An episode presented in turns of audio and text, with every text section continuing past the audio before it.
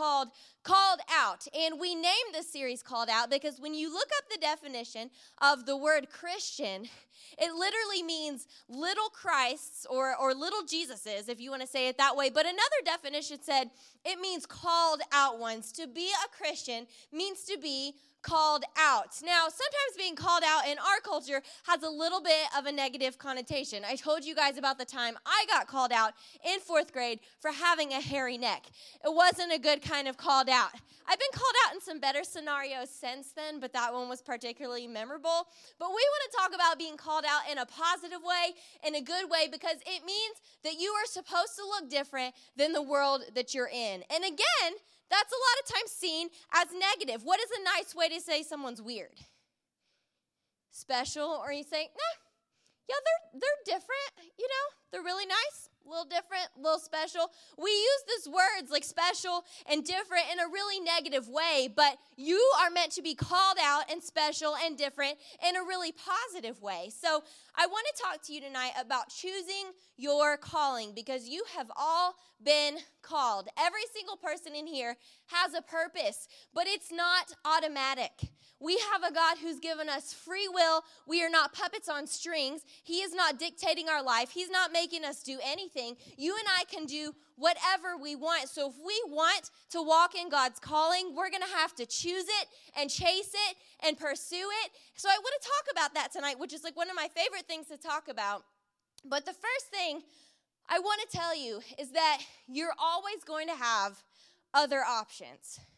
If you want to live for God and walk your calling out, you will continually have to turn down other options that are not your calling. It doesn't mean they're bad, but it means it's not your calling. And God's been dealing with me about that. I, I was kind of getting restless in an area of my life and thinking I needed to change something.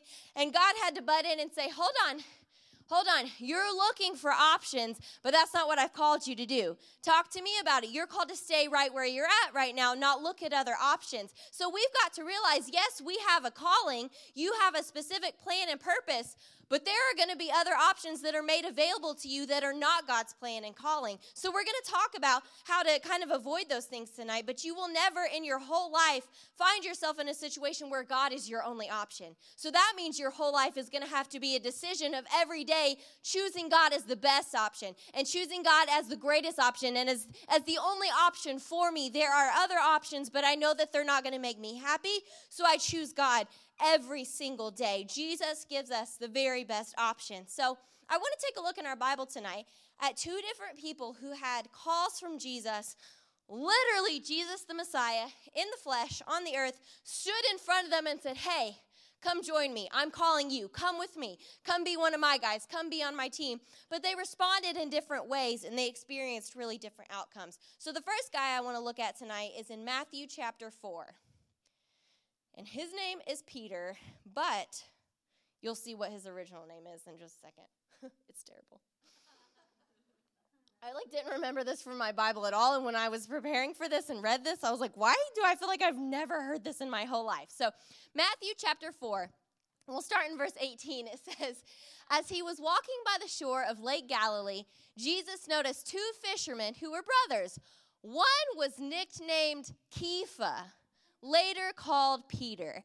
I think this is a great illustration that God will always upgrade you and give you a better option because Jesus did not call Kepha to join him, he called Peter to join him.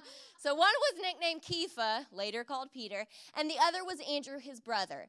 Watching as they were casting their nets into the water, Jesus called out to them and said, Come and follow me, and I will transform you into men who catch people for God.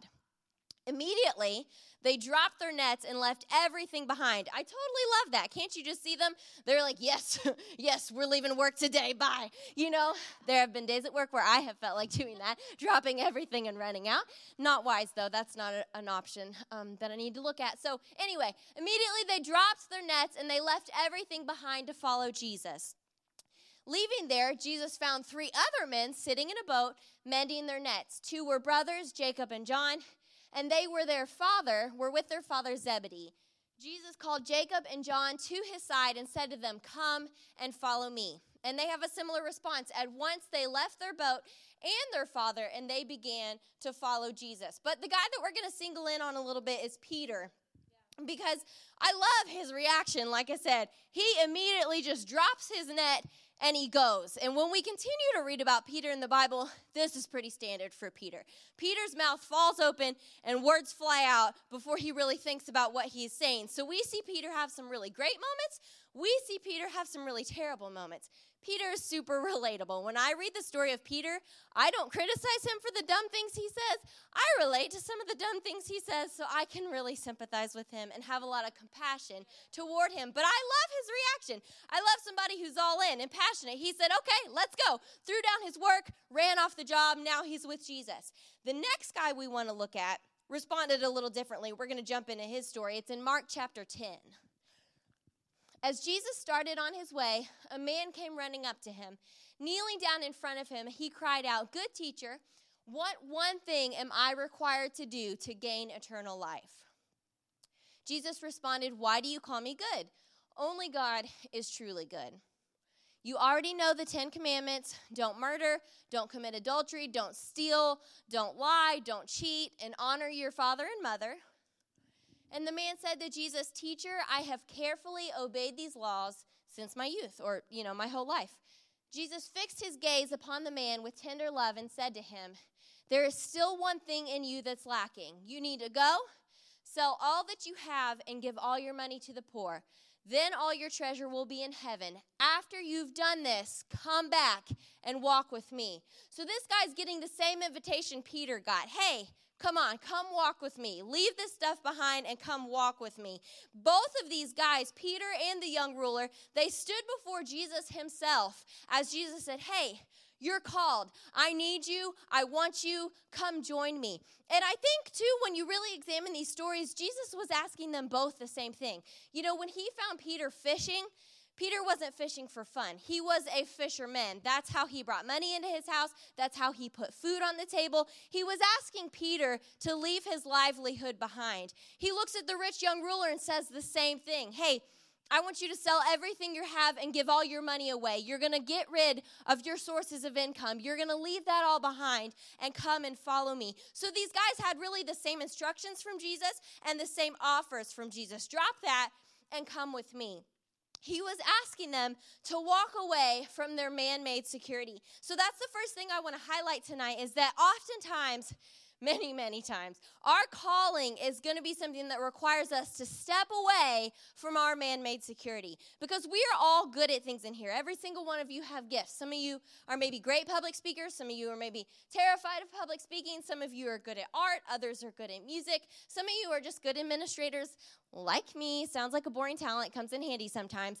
But we're all good at different things. But here's the thing God is going to call you to do something that makes you step away from the things you're good at just a little bit. For instance, I still get intimidated to stand up and talk to you guys this is part of my calling right now, but it makes me a little insecure. It pulls me away from my man made security. I'm better in other settings, I'm better at other things, I'm more confident in other settings, doing other things, but this is what I'm called to do. And here's why God pulls us into something that makes us feel a little insecure in ourselves. It's because we're meant to be secure in Him. To get up here and do this, I have to rely fully on Jesus because I want these nights to matter. I want I want you guys to receive things that matter. I don't want my ideas and stuff coming out out up here. It's not about that. It's about God speaking through me and communicating what He has to say tonight. I have to rely entirely on Him. And your calling will require you to rely fully on God. When those guys left their sources of income and dropped their nets, they didn't know where their next meal was coming from. That's how they ate. That's how they had food and, and money, and, and that's how they lived. God was asking them to let go of that natural man made security and the things that they were good at and rely fully on Him. Come with me. You might not know where you're going to sleep tonight. You might not know what you're going to eat tonight, but you're going to be okay. Come with me. Rely on me. Be secure in me. And I think that's such such a strong statement and it's so encouraging to see that in the Bible because sometimes in real life that feels a little scary, right? None of us really, as humans, like to do things that make us uncomfortable. We like comfort. We like security. We like the things we're good at. We don't like to do the things we're not good at. But God has called us into a place where our security is found only in Him. And I think something else Jesus was communicating to them that I really love, and I have to remind myself of this constantly, the older I get, the more I have to really make sure that I'm focused on the right things. But Jesus was really calling them to see that life is about people, not about money and careers. And I'll share something that seems a little bit silly, but something that's you know been true in my own life and that's that there are no new tricks when you're reading the bible the same things that were tripping those people up thousands of years ago or whatever it's the same stuff today. When you get on instagram it's the exact same things right? What does social media make you want to do? It makes you want to be in a relationship and it makes you want to have more stuff and more money. Can you guys agree? Yes, I literally unfollowed some social media accounts in my life because every day all they did was like post all this stuff to buy, like look at these shoes and look at these throw pillows. And I realized it was making me just draw towards being more materialistic. And one day I was just like, hold on, why do I spend all day every day just wanting to buy things I don't need because I saw it, you know, like on a blog on Instagram? It's so dumb, but so many times we really do get caught up in materialistic things, right?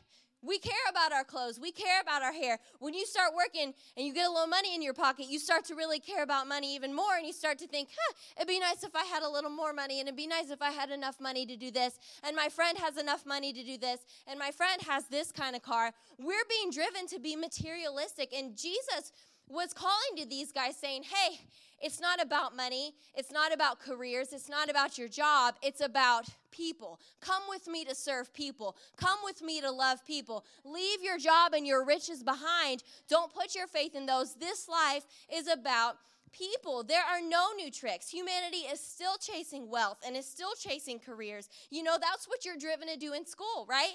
Do good in high school so that you can do good in college, so that you can get a better paying job, so that you can have more money, so that you can have a nicer house and a nicer car, and you can take better vacations. That's what we're driven to do from the start. But God is saying, no, no, no. Listen, refocus with me.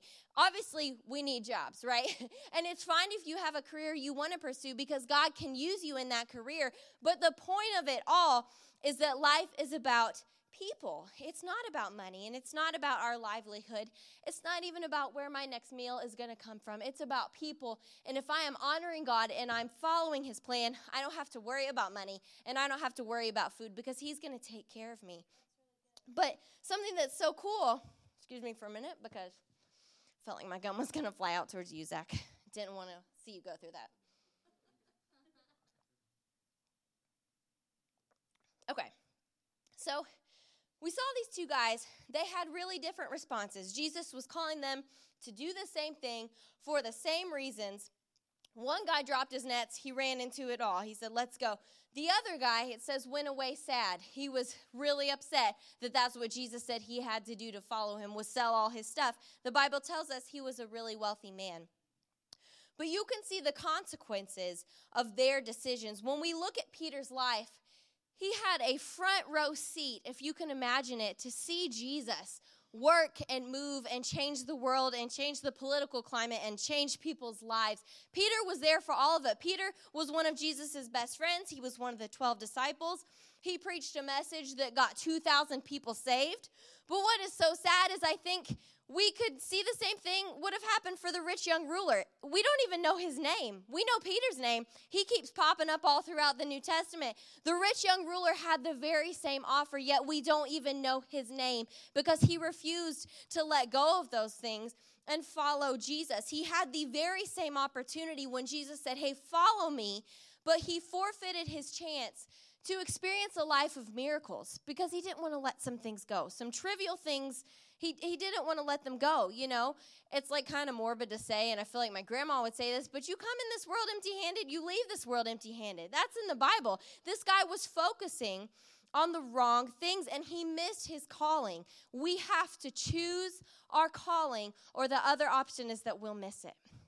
We have to choose it or we'll miss it. It's not automatic. And the young ruler missed it, but Peter didn't, and I think there's two kind of cool things we can look at um, that helped him say yes and that kept him in his calling. And one of those is found in John 6. And it says So from that time on, many of the disciples turned their backs on Jesus and refused to be associated with him. So Jesus said to his twelve, And you, do you also want to leave? And Peter spoke up. This is one of the times he opened his mouth and some good words fell out, not some bad words. Peter spoke up and said, But Lord, where would we go? No one but you gives us the revelation of eternal life. So he said, We're fully convinced that you are the anointed one, the Son of the living God, and we believe in you.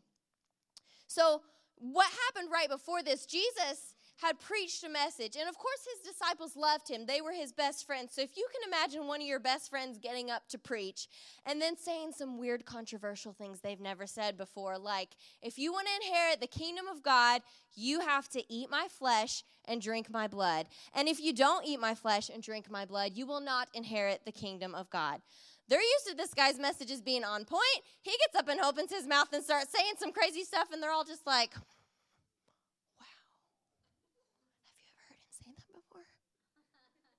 like if you can if you can just really imagine someone in real life getting up saying those kinds of things. Now you and i know what he's talking about. We know about communion because we're living all these years later. We have the whole bible. The people at that time didn't know and i don't think his disciples even knew. He gets up there he's saying all this weird bizarre stuff sounding like a vampire they're all like, wow, we love you. We're trying to be supportive, but I don't know what you're talking about. That's weird and gross. And a lot of people left Jesus over that. They left his ministry, his disciples departed.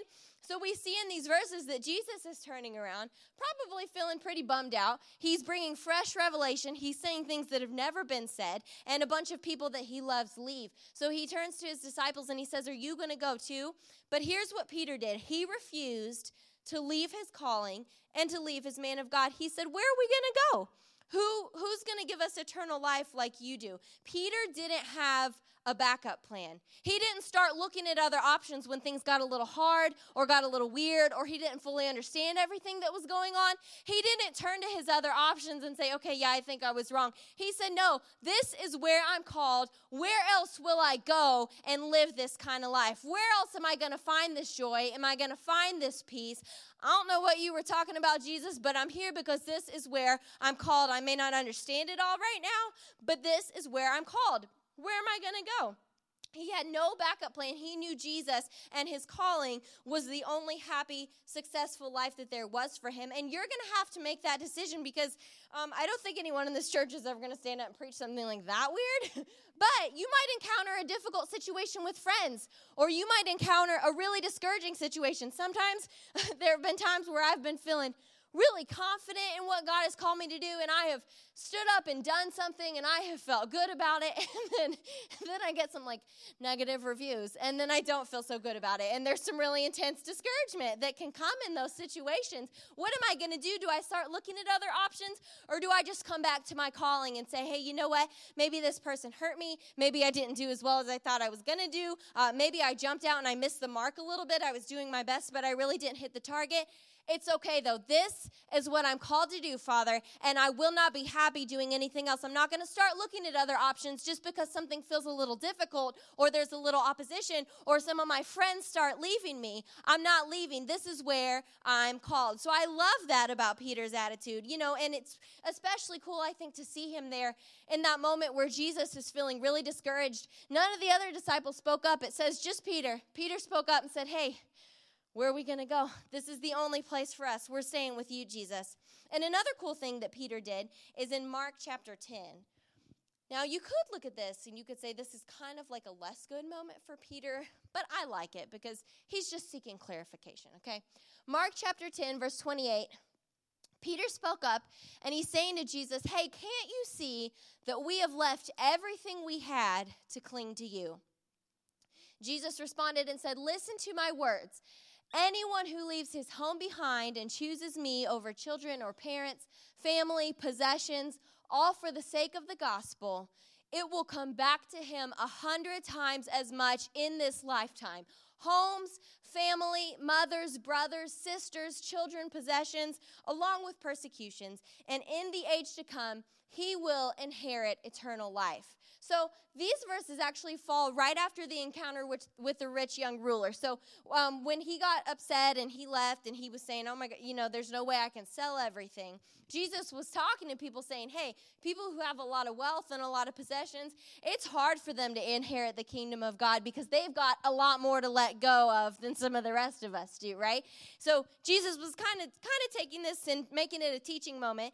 And Peter kind of acts like he's a little offended. He speaks up and says, Yeah, Hello, we gave away everything for you, Lord. You don't have to tell us. Like, we're not the person with the mansion that we got to leave behind right now. We already left it. We gave it all up for you. But Jesus was so gracious to Peter and said, Hey, yeah, you did that, and don't worry because it will all come back to you a hundred times. So, this is another thing that uh, Peter learned. He didn't initially know it, but he learned that God would take care of him if he stuck with Jesus and he stayed in his calling. Anything that he ever had to let go of and give up would come back to him even more because Peter left a comfortable life to follow Jesus. He left the thing that he knew, which was fishing. He left his vocation, he left that comfort and followed Jesus. But he learned that what he gained to walk with Jesus would far outweigh any of the stuff he left behind. And here's Jesus saying, Hey, yeah, I see what you gave up. I see what you let go of. See what you set down even when it hurt, but don't worry, it's all going to come back to you. And you and I can be confident of the same thing. Listen, I've had to walk away from friends. Usually, actually, they walked away from me. so, and I was just the one left here. Um, but you know what? Today, I have the best friends I've ever had in my whole life. God has restored that back to me. Anytime that I have given money sacrificially, you know, God will speak to me and tell me to, to give some money way. Anytime I've done that and it was hard, man, something big comes my way. Anything that you let go to follow Jesus is going to come back to you even more. God is a just God and a gracious God, and He will not let you come up short in any way, whether that's in friends or relationships or money or happiness or anything else. You can be confident that anything you let go of, God is going to restore to you even more. But we've also got to make sure we're looking at it the right way because we can see one of the big differences between Peter and the young ruler is that the young ruler was focused on everything he had to give up, while Peter was focused on everything he had to gain. He didn't think twice about dropping those nets because he knew he was about to gain so much more than just, you know, fishing for a living. The young ruler was so focused on the things that he had to let go that he ended up leaving and missing his calling. So you and I have got to do the same thing. We cannot allow ourselves to be caught up in the things that maybe God is calling us to let go of right now, or the friends he's calling us to step away from, or the relationship he's telling you to end. Don't be caught up in what you're letting go. Fix your eyes on Jesus and look to everything that you are gaining because God is not going to let you come up short. And when we focus on the right things, it makes making those decisions so much easier. Some people, and, and not just people your age, man, people my age, people who are 40, people who are 60, people get caught up in this their whole life. They're so focused on what they have to let go you know, I, I want to follow God, but like I like to drink on the weekends. And I want to follow God, but like I don't want to break up with my boyfriend because I'm trying to bring him to Jesus. And I want to follow God, but you know, I don't have any other friends. If I quit hanging out with my friends, I have nobody. We focus so strongly on the things that we need to get rid of when we need to be focusing on everything that we gain by following Jesus. So if I can encourage you in anything tonight, it's just don't settle for something that's just comfortable and mundane like the rich young ruler. Can you imagine forfeiting your calling for something as silly as money? You know, I mean, at the end of your life, how disappointing it's just it's tragic. When when you experience god's goodness and you're walking in your calling you just can't imagine any other life. You can't imagine not doing this. You feel so grateful. Listen i am so grateful for everything that i ever let go out of my life whether that was friends or relationships or just situations parties i missed out on different things that i stayed away from because i wanted to choose my calling instead. I am so grateful and god has taken care of me in ways i never could have like made for my own self. You know, I'm not kidding you when I say God, He gets me money when I need it. And I'm saying that to encourage you guys. You know, sometimes we can get so focused on natural things, but God is so big, He can take care of those things easily. Like I have learned, just don't even worry about it. God's got it. I'm going to focus on spiritual things and what I'm called to do. And I know when I do that, God will literally bring me everything I need. He has brought me thousands of dollars, you know, during my time of being an adult and that's a really practical example. You guys might not relate to it yet because you're not paying bills, but I just love it because God can take care of just the little things of life. He can take care of money, He can take care of food, He can take care of housing. You know, that stuff doesn't matter. That's piece of cake for Him. So don't get hung up on those physical things. Focus on what you gain by following Jesus because there is just nothing that brings satisfaction and joy or anything else like your calling. It is so worth it. When the Bible urges us to walk worthy of our calling, sometimes we can look at that in a way maybe that's negative or that's intimidating. And trust me, I have been there before when I I felt like, wow, like I don't know if I can live that way that's required. You know what I'm saying? Sometimes you might have an inkling of what you're called to do, and it can feel intimidating because, again, it's not maybe speaking to your natural talents. It's pulling you into a place where you're going to have to rely on God. But I've been there where I've felt like I know how I need to live, but I just don't know if I can. I feel like I always fall short, or I, I feel like I can never walk in love the way I need to, or I, I feel like I can never pray as much as I need to. I have felt intimidated by all those things before. So if you feel that way, don't feel alone. I've been there, but I have learned, man, if you just if you just do your best, just stretch yourself a little bit every day. Do what you know is right. If you saw Frozen 2, um, just do the next right thing. Do the next right thing. God will supernaturally help you. His grace comes alongside and helps you so that you don't have to do it on your own. You know, those times when I felt intimidated and felt like I always came up short, I was trying to do it on my own and in my own strengths and my own talents. I don't have enough talent to do what God has called me to do, and I'm not strong enough on my own, but I, I need Him, and that's fine because He's there. That's what He's here for. That's why He gives us graces and anointings to carry us and to help us do the things that we need to do. So, tonight, I just want to encourage you to choose your calling, to get rid of any backup plans. Don't look for other options when things get hard, and realize that anything you give up for God is going to be made up a hundred times over. God is not going to let you come up short or disappointed. Trust me, you will not look over your life and wish you had done things differently if you just follow God. And I know I'm not that old yet, but I'm old enough to have such a strong sense of that of like, man, I'm so grateful for the right decisions I made 10 years ago when I didn't really feel like it, and five years ago, and last year when it felt hard and it was difficult and I, I didn't want to do those things. I'm so grateful that I pushed through and I did because the reward that God brings is so, so worth it. So I want to encourage you guys with that tonight. Um, that's all I've got for, for tonight's message. Tonight, we're kind of talking about choosing your calling Next week, we're going to talk about really how to live called out and how to walk that out day to day and live the way that God has called us to do. So it's going to be really good. Um, but before we go tonight, I want to pray for you, and then I've got one more thing to do. So, Father, I thank you for every person in this room. We know, Father, that we are called. You have a special plan for every single one of us. And right now, we ask you, Father, to begin to speak to us in a new way about our calling. As we strive to follow you and listen to you and choose you, Father, we thank you that you will respond to us and you will speak to us and you will lead us into the things you have for us, Father. I thank you for every person in this room, for the people that they are called to help and to love and to minister to, Father, that you would never let us uh, lose sight of what we're really here for, Father, and that is people to show them your love and to minister to them the way that you have loved us and ministered to us. And we're so grateful, Father, to be a part of your plan and to have a role.